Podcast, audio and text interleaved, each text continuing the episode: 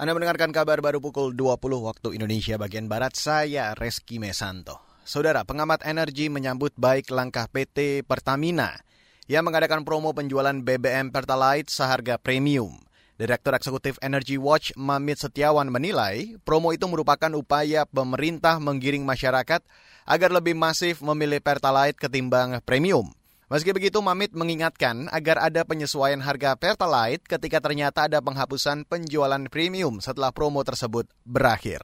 Ya, saya mengharapkan sebenarnya promo ini bisa berjalan cukup lama ya, dalam artian apalagi di tengah pandemi seperti ini. Uh, inilah sebagai salah satu upaya Pertamina juga dalam membantu masyarakat. Yang itu yang saya harapkan ke depan ini terus bisa berjalan. Dan jika memang premium akan dihapuskan, saya kira pemerintah harus memikirkan bagaimana caranya agar harga bahan bakar dengan roda lebih tinggi ini bisa tidak terlalu memberatkan. Apakah dengan nanti ke depan dengan memberikan subsidi, ya kan, itu tadi Direktur Eksekutif Energy Watch Mame Setiawan. Sebelumnya Pertamina melakukan promo BBM Pertalite seharga premium di sejumlah wilayah. Dalam promo tersebut, harga Pertalite turun Rp1.200 dari harga normal, sehingga harganya sama dengan premium yakni Rp6.450 per liter. Promo tersebut berlangsung dua bulan hingga pertengahan Januari nanti. Kita beralih ke informasi selanjutnya, Saudara. Sejumlah lembaga profesi kesehatan menggugat peraturan Menteri Kesehatan tentang pelayanan radiologi klinik ke Mahkamah Agung.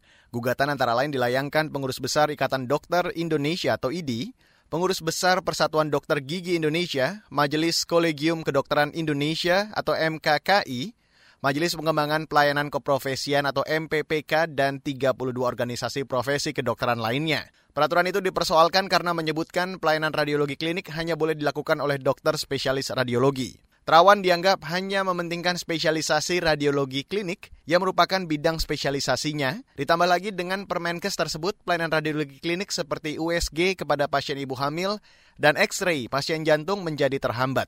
Peraturan itu ditandatangani Menteri Kesehatan pada 20 September lalu. Puluhan lembaga profesi kedokteran sudah melayangkan surat protes namun tidak ditanggapi Kementerian Kesehatan.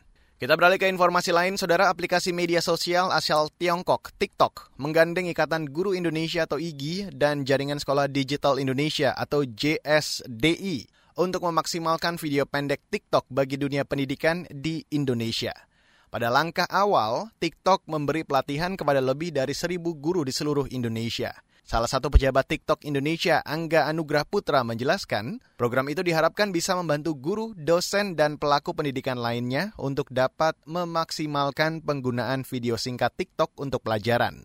Sementara itu, Ketua Umum Ikatan Guru Indonesia atau IGI dan Jaringan Sekolah Digital Indonesia atau JSDI, Muhammad Ramli Rahim mengatakan, Guru perlu selalu belajar mengikuti perkembangan teknologi agar dapat terus menyampaikan materi pengajaran yang efektif kepada para pelajar. Dan saudara demikian kabar baru untuk hari ini, 24 November 2020. Saya Reski Mesanto mewakili tim redaksi yang bertugas mengucapkan terima kasih.